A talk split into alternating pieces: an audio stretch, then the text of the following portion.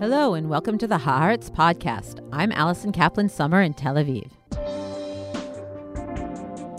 This week, we are trying something new. Israel recently marked 100 days since the shocking attacks of October 7th, which was the opening salvo of a long, painful, and costly war with Hamas and beyond. At Haaretz, we try every day to provide our subscribers and other readers with the best and most timely news and opinion, even more so in wartime. But sometimes the more you know, the more questions you have. And so, this time we won't be following our usual format where I ask the questions and bring in experts to provide the answers. Instead, we've asked Haaretz subscribers to send in their questions, nearly all of which naturally center around the current conflict. Then we invited our top correspondents, editors, and columnists who live out the news in Israel every day to answer these questions. We were actually overwhelmed by how many subscribers responded to our invitation, and it's a shame we can't answer all of the questions on this episode. In choosing the questions, we made a special effort to include those on topics that were asked about again and again.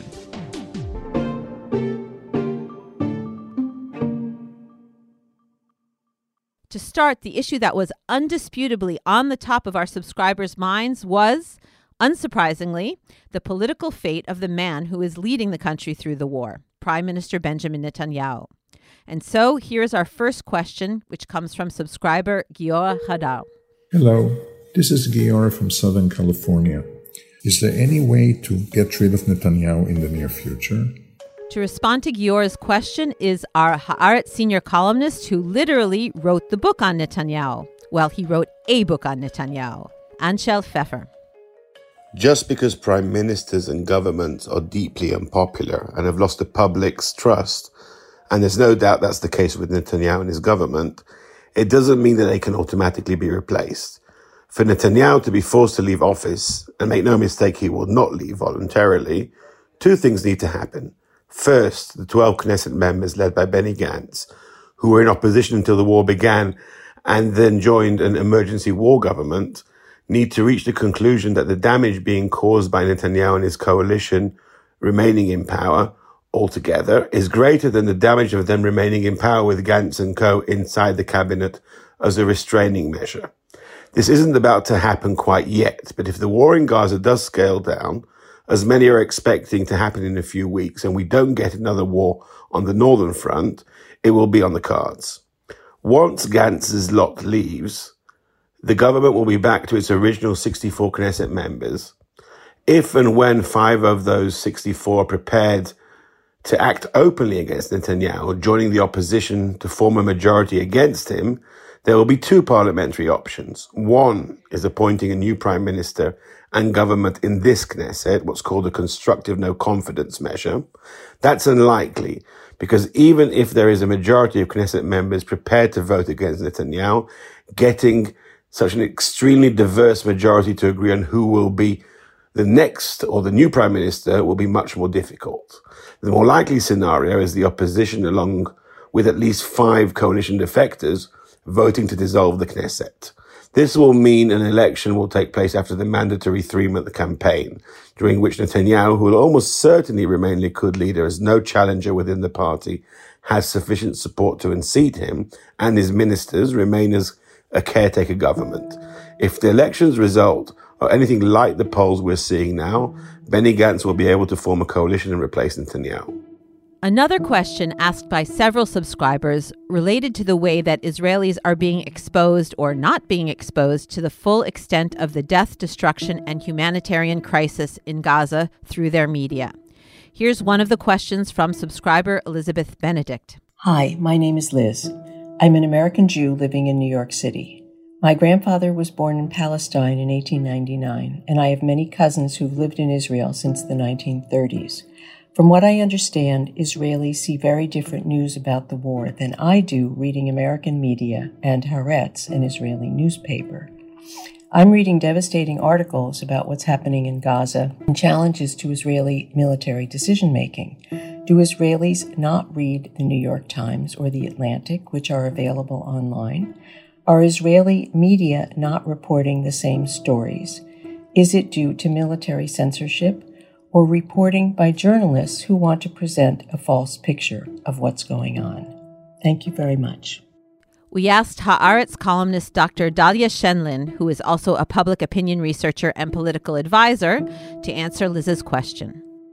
I don't think it's a matter of media considering themselves friendly so much as very much part of the cause of supporting the general national effort, the war effort, the sense that everybody's together.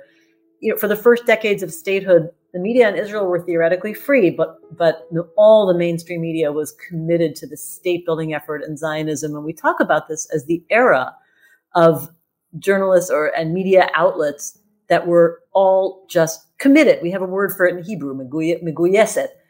And I think that's what we're seeing now. I, I don't think it's military censorship because Israelis can get the kind of images that you're talking about really anywhere in the world. And to that end, I think there's an important point to be made. It's true that the Israeli media gives very little attention to the kinds of images that the rest of the world is seeing with about people in Gaza. If anything, the Israeli television channels are showing you know, some footage of the devastation of cities, burned, you know, bombed out buildings. People can get a sense that Gaza is being destroyed, but they're not seeing human suffering. They're not seeing graphic images of people, uh, of course, not the kind of thing you would see in Al Jazeera. And they're not really seeing those human stories behind them. Having said that, we don't live in the same era as the 1950s or 60s.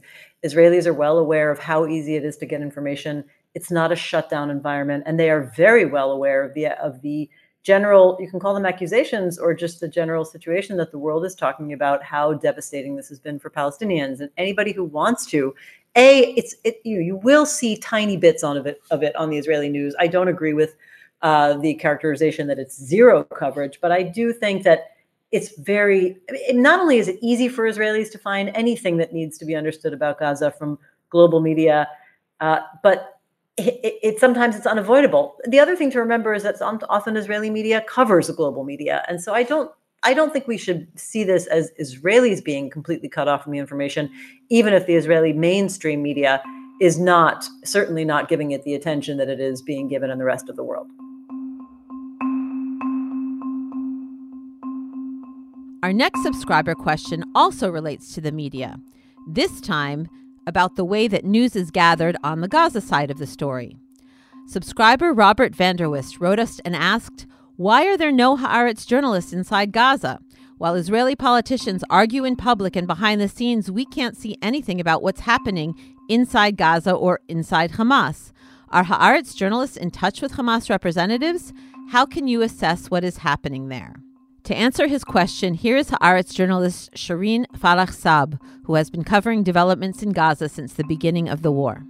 This is a great question, and it connects us uh, to the geographical location and uh, the influence of borders between uh, Israel and uh, Gaza, as we say in Arabic, uh, Ghazi.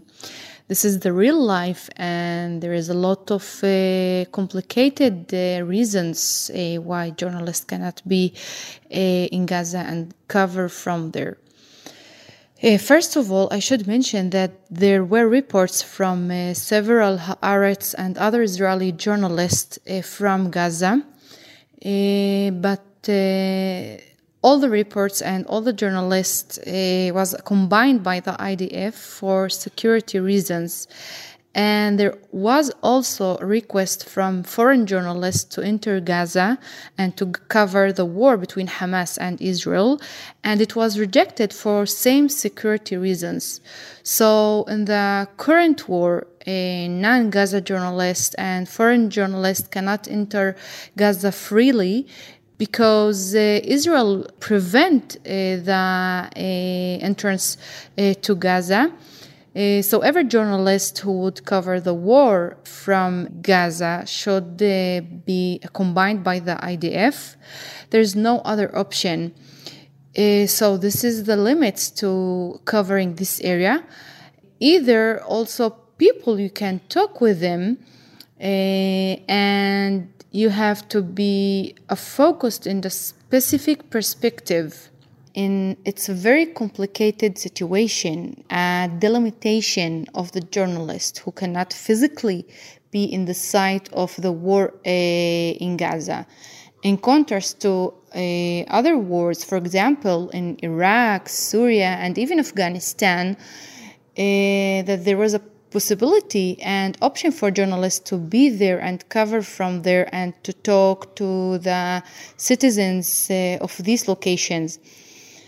So I think that uh, this prevention uh, that journalists cannot enter uh, together freely uh, to Gaza emphasize the Israeli control and displace who can enter and who cannot enter to Gaza Strip and when and how. So for the second part uh, of the question, uh, it's a very important question, really, um, to know what is happening inside Hamas and how we can assess what is happening there and what uh, they are thinking um, also about the war and everything. Uh, so every journalist has his own sources, and it's very it's very much depends on the abilities and the connections of uh, the journalist with Palestinian people in general, and not just in uh, Gaza. Uh, you know, Palestinians live everywhere, so it's very important to understand the Palestinian public discourse, uh, also in the West Bank, Palestinians who live in Europe and also United States, in the Arab countries. Uh, because if you're very familiar and closer and you can understand deeply what is uh, happening in the public Palestinian discourse, you can assess better the Hamas uh, uh, leader statements and uh, what they are saying in in the interviews. There is also another source, and I think it's very important and should not be underestimated. Uh, the interviews of the Hamas leaders, and they are published in the Arab media such as Al Jazeera, Al Arabiya, and um, it allows us to understand uh, what Hamas uh, leader uh, thinking. Uh, you know, when Hamas leader is talking in an interview, he also sending a message, and not just for the Israeli people or the Israeli government, uh, but also his statements is very important uh, to the Arab Arab world and uh, Arab leaders in the Arab countries. Uh, and these messages they are also statements and very clear uh, reflects that discourse uh, of the Hamas people. So the Arab media and the Arab world and they quote the interviews and the words and the statements of Ismail Haniya Khalid Mashal during their interviews and they clearly say that Hamas will continue to be part uh, of Gaza and uh, part of uh, the Palestinian uh, leadership in general. So this is just an example that reflects that there is gaps in reporting and um, if it's, it's not just about the western media that doesn't cover deeply the public discourse in the arab world and the arab media uh, that doesn't mean uh, that we cannot uh, know what is happening inside the hamas. The ongoing conflict in gaza has made an impact around the world in the United States, where the 2024 presidential election is looming, the Israel Hamas war is also affecting domestic politics. So we received several questions from subscribers like this one. Hi, Guy from Leicester. Does Israel have more to fear from hostility among young Democrats or from an autocratic Trump presidency? Answering Guy's question, Haaretz Washington, D.C. Bureau Chief Ben Samuels. Both should be equally alarming for Israeli officials, though the Trump of it all should be more front of mind. As Israel's war continues unabated and Netanyahu thumbs his nose at Biden, whether relating to humanitarian aid, civilian casualties, strengthening the Palestinian Authority, the list really goes on, tensions only stand to grow, and Israeli officials may be pining for the supposed blank check that Trump may, may represent. This is short sighted for several reasons. First, Trump is notoriously unreliable and fickle. Think back to the days immediately following October 7th, during which he used his initial remarks to criticize the Israeli defense establishment and praise Hezbollah's supposed intelligence. Beyond that, Trump is the walking embodiment of anti democratic values. Putting the fate of American democracy in his vindictive hands only stands to make the world more unstable, Israel included. This instability will only lead to further American isolation on the world stage. America is increasingly finding itself on an island due to Biden's support for Israel, and America, led by Trump, will only exacerbate this problem. Beyond this, Trump has been buoyed by the America First ideology and its supporters who are increasingly wary of U.S. involvement in the Middle East, warning that Israel should worry about its own war and the U.S. must only focus on itself. Trump has no ideology. He only cares about telling his base what it wants to hear. The more the Tucker Carlsons and Alex Joneses of the GOP wield their influence, the more Trump will find himself beholden to them. Many of these isolationists, it bears mentioning, are among the most frequent traffickers in anti Semitism, which has reached new heights in America over the past few months. Trump's victory will only give them further validation, putting Jews in America and around the world at further risk, an issue that should cause Israel great concern. And following on the question about U.S. politics is this one from a subscriber who asked a broader question about the Israel diaspora relationship in a time of rising anti Semitism globally. Hi, I'm Laura. I was wondering how Israel can protect diaspora Jews, and should it? We asked Haaretz columnist Alon Pinkas, the former Israeli consul general in New York, to address the question. On the face of it, you know, Israel was established as the uh, um, state of the Jewish people, not not necessarily a Jewish state, but state of the Jewish people, meaning it it has an ideological, almost philosophical responsibility for Jewish lives all over. Practically, however, Jews who live in Argentina or Canada or Britain or Australia, and primarily in the U.S., where the uh, largest uh, Jewish community is, live in those countries. And Israel bears no direct and practical responsibility um, for their safety. However, it would be naive and it would be uh, um, remiss uh, to claim that Israel's actions don't have an effect or don't impact the security of American Jews. As we witnessed in uh, diaspora Jews in general, as we witnessed on, on October 7th, Israel's actions on that day and, and the war that ensued had a tremendous effect on both the rise of anti Semitism and on Jewish sense of security, personal safety, and so on, whether it's in London, Toronto, New York, uh, Buenos Aires, or Sydney.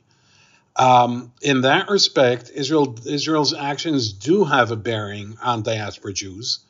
And as long as Israel feels that it is the center of, of uh, the Jewish people and the center of Jewish life, which of course is debatable if it is and if it should be, but let's assume that Israel sees itself this way, um, Israel should be cautious and should be cognizant and should be aware uh, much more than it is now on how its actions um, affect diaspora Jews. Now, obviously, because of October 7th and the security dimension, we conveniently overlooked other areas where, where Israel has an effect on Jewish life. For example, its dismissal, derision, and uh, discrimination against Reform and conservative Jews. Uh, the question of who's a Jew and who's a rabbi and who can uh, perform conversion. Um, I haven't seen that many, uh, uh, you know, diaspora Jews revolt against that. Then, in 2023, there was a um, a constitutional coup instigated by Mr. Netanyahu and to be honest, even though Israel was uh, um, veering away from liberal democratic values, I've seen very little pushback from diaspora Jews. Um, they said, you know, and I understand the logic of it, of, although I object to it, they said, well, it's an Israeli issue, it's a domestic Israeli uh, problem, it's a democratically elected Israeli government, and although we may not like what this government is trying to do, it's none of our business. Uh, we have issues in Canada, we have issues in the US, we have issues in Britain, we have issues in France and elsewhere. Now, in the aftermath of October 7th, uh, the claim that diaspora Jews make that Israel should be, even indirectly, responsible for their uh, security seems uh, somewhat strange given that when we were in the midst of that constitutional coup or judicial overhaul, however you choose to call it, I didn't see a lot of signs of, of involvement, a lot of signs of uh, uh passion. A lot of signs of uh, participation in political party. Yes, we did see some. In Houston, I saw some in San Francisco, in New York, um, but the Jewish community at large kept away from the issue. So, yeah, um, in terms of Israel diaspora relations, uh, we cannot avoid this issue. But no, I don't think that Israel can or should do anything in terms of um, uh, of Jewish security and Jewish safety in the communities where you live. Our next subscriber question relates to a news story that has dominated Haaretz headlines and the Israeli media over the past week the hearings and the deliberation at the International Court of Justice in The Hague, where South Africa has accused Israel of genocide. Hello, this is Philippa Winkler. I would like to ask Israel didn't abide by the 2004 ICJ ruling in the separation wall. Would it abide by the ICJ's ruling if it issued an injunction to stop the war on Gaza? Thank you. Aluf Ben, the editor in chief of Haaretz and a veteran defense and diplomacy correspondent who has historical perspective on this issue, gave us his answer to Philippa's question. Well, these are not uh, the same exact cases. In 2004, uh, the ICJ issued an advisory opinion requested by the United Nations General Assembly over the legality of Israel's separation barrier in the West Bank that was built to protect Israel from suicide bombings, which were then the main threat emanating from the West Bank, uh, Palestinian cities into Israeli cities. And um, at that time, many Israelis did not understand the issue because the way it was seen in Israel at the time was that uh, this would be the future border of Israel. And uh, despite constant denials by Prime Minister Sharon and many other officials and experts. Most Israelis saw it as a future border with the Palestinian state. And the idea was to include as many settlement blocks uh, on the Israeli side of the barrier. To the Palestinians, it was different. Some of the barrier, partly is wall, partly is, is barbed wire fences, followed the old green line of pre 1967. Uh, in other parts, it included lands that, before its construction, were part of uh, Palestinian villages and towns of the West Bank. And they opposed the map of the barrier, and uh, through the United Nations, appealed to the ICJ to give advisory opinion. At that time, Israel rejected the proceeding. It refused to send anyone to represent it in front of the International Court of Justice and uh, tried to ignore uh, the entire issue. While at the same time, there was, in parallel, there was an appeal in the Israeli Supreme Court by some of the Palestinian landholders or, or other NGOs representing them.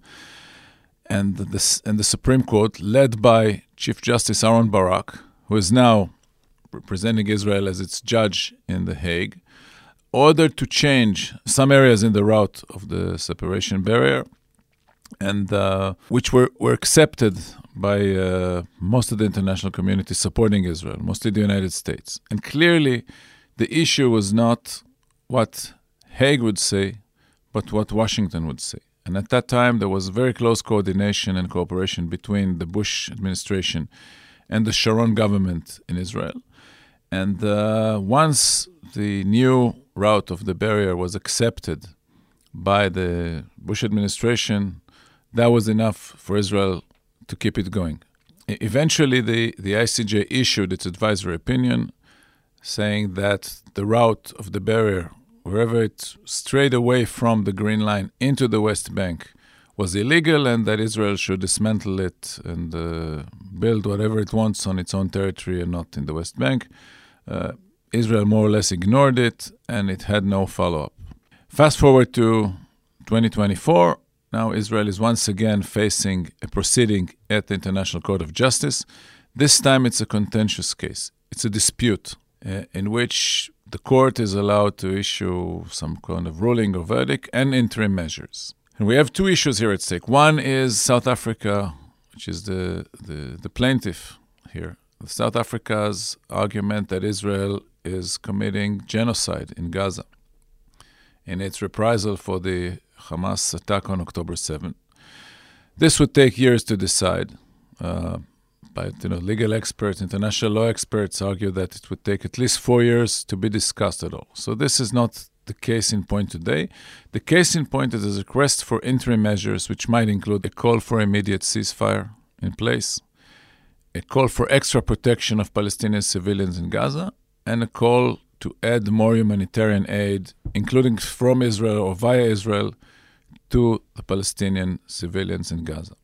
Apparently, this this is a much quicker uh, quicker uh, proceeding. It might take uh, a couple of weeks. Uh, Prime Minister Netanyahu already declared that Israel is not going to stop the war, regardless of what Hague uh, has to say. I don't know what would be the outcome if they, decide to call for a ceasefire, if they decide to call for more humanitarian measures, which is more which is more likely in any event. But in any case, just like in 2004, and I think this is the similarity here, the the real decision for Israel or about the, the, the legality or international acceptance of Israeli of Israeli actions is going to be decided in Washington and not in The Hague. And since the Netanyahu government is closely coordinated with the Biden administration since October 7 about anything from uh, humanitarian aid to the Palestinians to military aid to Israel to uh, discussion of war plans and for post war uh, regime in Gaza and what have you. If the Biden administration will decide that Israel should agree to a ceasefire or to move forward towards a ceasefire, it will tell Israel so, and Israel would have to decide whether to abide by what Biden has to say or try to defy it and face whatever consequences. So I think in both cases, 2004, 2024, we have an international body, but we have the higher authority from, from an Israeli standpoint, which is in Washington and the American administration that would eventually decide what space Israel has for its military action. International interest in the war in Gaza is overwhelming. We at Haaretz certainly know that. One subscriber asked us, why has the Gaza war captured so much world attention versus that in Yemen, Syria, and now even Ukraine?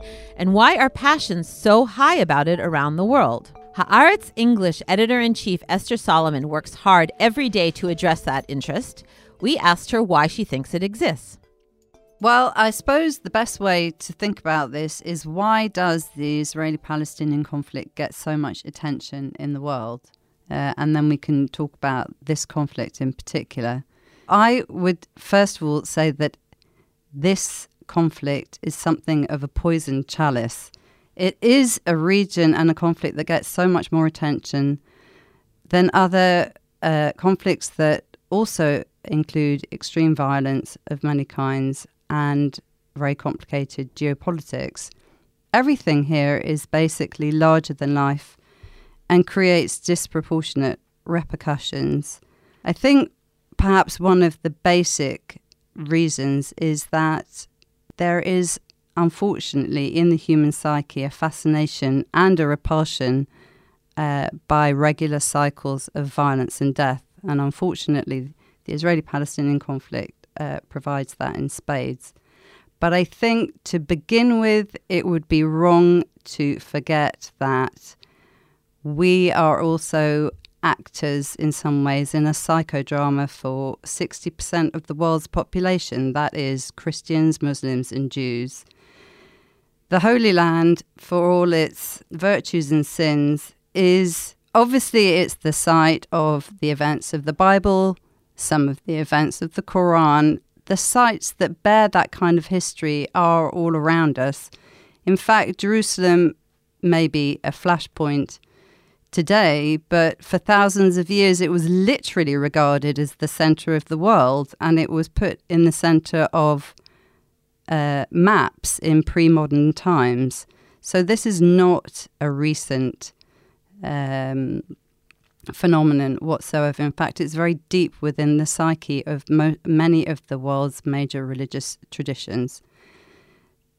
To bring it up to date, it's also uh, the site of religious fundamentalism of quite extreme kinds from all of those same three religious traditions Jewish fundamentalism, Muslim fundamentalism, and Christian fundamentalism, more in terms of uh, how it's expressed from uh, its followers uh, abroad, especially in the United States. Now, that's in some ways also part of the reason, as well as geopolitics, which we'll get on to, for why uh, Israel in particular has what is sometimes uh, considered a special relationship with the United States. So that once the sole uh, superpower of the world has a special interest uh, in this part of the world, then that obviously uh, means that everything that happens takes on different kind of significance as well. Beyond uh, thinking about why the Israeli Palestinian conflict has this kind of religious, cultural uh, feeding into political significance, you have the fact that what is playing out here are themes that are part of a global debate about the political right and left, but also about nation states, about post colonial thought, about the idea of nationalism itself and self determination. You have everything from the story of Israel's founding, which includes the end of the ages of empire, the Holocaust, the role of international institutions like the UN, the juxtaposition of independence and the Nakba, about dispossession and exile. These are trenchant moral and political conflicts that aren't just uh, didn't just finish in 1948, but have carried on and are also being played out in many other uh, areas in the world as well. You have issues of terrorism and state violence. You have issues of occupation and settlement. And Israel and the conflict with the Palestinians is also subject to some of the biggest accusations that, uh, that are possible in the global political lexicon. You have issues uh, that are summarized as apartheid, ethnic cleansing, and now even genocide with the hearings at the International Court of Justice. More recently in Israel, you've had the issue of what does it mean to be a liberal democracy. You have had the rise of right wing populism. These are issues that have enormous resonance across the world as well. You have pro Palestinian activism that has been successful globally, and it is really so much built into uh, popular culture, leftist politics, and social media that perhaps only the activism against apartheid in South Africa is vaguely comparable uh, to its reach. That success has actually led activists that are involved in other conflicts, not least for those in the Arab or Muslim world, for instance in Syria or in Yemen, to ask why they've never ma- managed to achieve the same kind of traction as the Palestinian cause. And these days, Ukraine is worried it is losing quite a bit of world focus to uh, the Israel Palestinian conflict as well. There are centuries and centuries of tropes, images, and accusations uh, that, depending on your particular bigoted stance, can be uh, used to interpret or describe what is happening here. And that's before we've even got to geopolitics, the role of the United States, as we said, the place of the conflict in the Cold War, the role in the oil embargo of the 1970s, more recently, the new blocks of Iran and its proxies, the so called axis of resistance, the status of Israel as a military mini superpower, but its unique relationship with the actual lone superpower of today, the United States. And perhaps what I would call a practical reason is that this is a conflict that is relatively accessible. It has, there are regular eruptions of violence, and it's only with international repercussions, and really we're only a few hours' flight from any major European city. it is not particularly uh, difficult to report, at least from within Israel. Um, there are, it's a very small uh, uh, area that you could cover, you know, conflict with Hezbollah on the northern border and get down to the border with Gaza easily in the same day with a stop in Jerusalem if you wanted.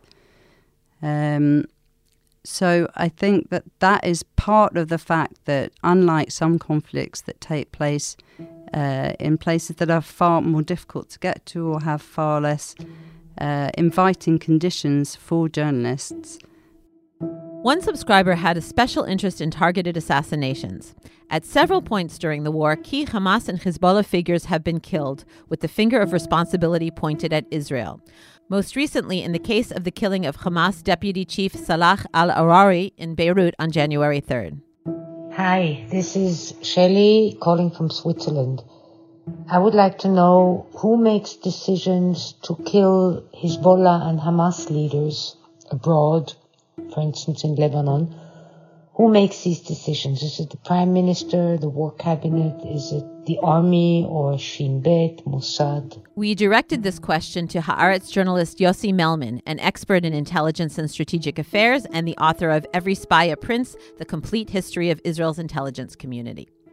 All decisions since the very beginning of uh, the State of Israel uh, to take out, to eliminate, to assassinate leaders or of terrorist organizations or or just terrorists or Iranian scientists or Nazi war criminals have always been approved by the government.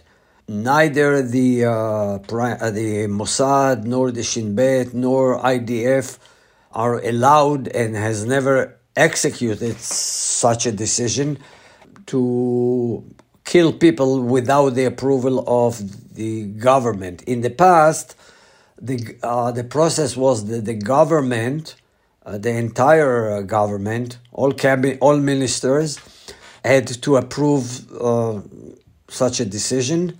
In some cases, in the past, the the plenarium, the, the entire government authorized the inner cabinet or the security, defense, military cabinet, and the timing was decided by by that cabinet.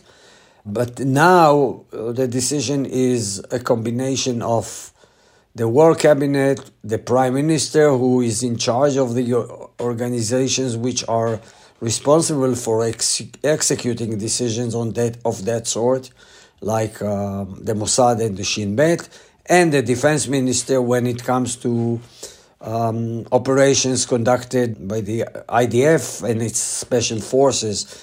So, all in all, there are no renegade decisions as it happened in some other countries in the past when security services acted on their own. In the Israeli case, since the first assassination, which was in 1955, against an Egyptian colonel in Gaza, incidentally in Gaza. All of these decisions are approved by the government. So this is also the case now in, in, in the war in Gaza. Uh, when there is a decision to assassinate, uh, there was a decision to assassinate Aruri in, in Lebanon. This has been approved by, uh, by the uh, government by the prime minister, defense minister, and the war cabinet. I think that the question why didn't Israel use post Munich Olympic style assassination to take out Hamas leaders and militants um, contains the, the false assumption of many, many, many governments over many, many decades in Israel. Israeli governments Israeli military structures, uh, security services are in love with the notion of assassinations as it is uh, a solution that would solve all Israeli problems. Over the years, uh, that was a very selective tool. To kill someone was a selective tool and a measure as a last resort. Uh, so we know from the past that assassinations are not a strategic weapon. They are just a tactical decision. Even when you talk to uh, current and former security chiefs, and I talk to most of them, since Isser Harel was head of the Mossad in the 60s, it is clear that sooner or later eliminating a master terrorist or a junior terrorist would not resolve the problem and it's just a tactical measure and it's temporary. Sooner or later, someone else would be replaced. Uh, indeed, in this war, out of their guts feelings and out of the emotional and confusion state uh, of mind that that Israeli chiefs of security found themselves, after October the 7th. They were talking, including the, the head of the security service, uh, Ronen Bar, the Shin Bet, and the head of the Mossad, Dadi Barnea, and Yoav Gallant and Prime Minister Benjamin Netanyahu. They were talking about we would pursue all those involved and uh, and responsible for the massacre, and we will pursue them whenever they are uh, including, I think it was uh, Netanyahu who said in Qatar and in Turkey, where Hamas leaders occasionally have been found shelter. Actually, in, in Qatar, there is a strong presence of Hamas leadership, Khalid Mashal and, and Ismail Haniya. In Turkey, there are some commanders of Hamas who are rotating between Qatar, Turkey, and Lebanon. Uh, so they, they said it but uh, I think it was more of an emotional reaction because revenge is not a strategy. And to take revenge sometimes is, is important, but it's not uh, a substitute for a coherent long term thinking. And because of that, I don't see how. Uh, how this policy can can be uh, pursued on a major major scale. One should make a big difference and differentiate between assassinating uh, people when there is no war, which demands, which is more complicated, demands better intelligence and more uh, considerations about their ramifications, diplomatic fallout for example, if you operate on a foreign soil like Turkey, the Turks would not like, uh, they wouldn't like it.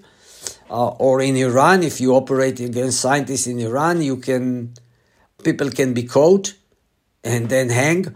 And when you use the war as a smoke screen and it it provides you an opportunity to kill someone with a drone or by the air force. So that's what happened in the last three months regarding uh, uh, targeted killings or assassinations. And finally, what happens next? What will Israel's future look like? What will Gaza's? Many questions we received from subscribers related to that, including this one. Previous wars between Israel and her neighbors have led to historic breakthroughs and peace agreements. Others have made things worse, and left the region mired in violence for years. Do you see any potential for good coming out of this war for Israelis and Gazans, or a bleaker future? No one can predict the future, but to consider the question of what will happen next and to bring our podcast full circle is the journalist who answered our first question, senior columnist Anshel Pfeffer.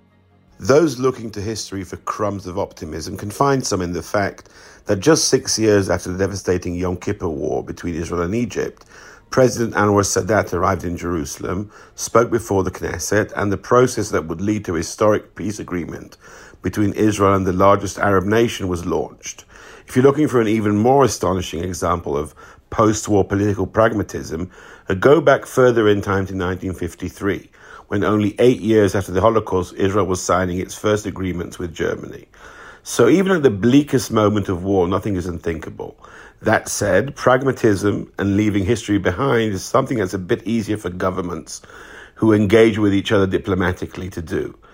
In the case of Israel and the Palestinians, we're two nations with conflicting narratives and historic claims to the same strip of land, have been in a century long conflict, which is also to a very large degree a religious conflict, pragmatism and compromise come a lot harder.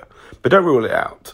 If Rabin and Arafat, who had fought each other for most of their lives, could give it a try with the Oslo Agreement, it can happen again. And if you ask, where are today's Rabin and Arafat? Bear in mind that no one expected Rabin and Arafat to do what they did in Oslo before it actually happened. And that wraps things up for this special edition of Haaretz podcast.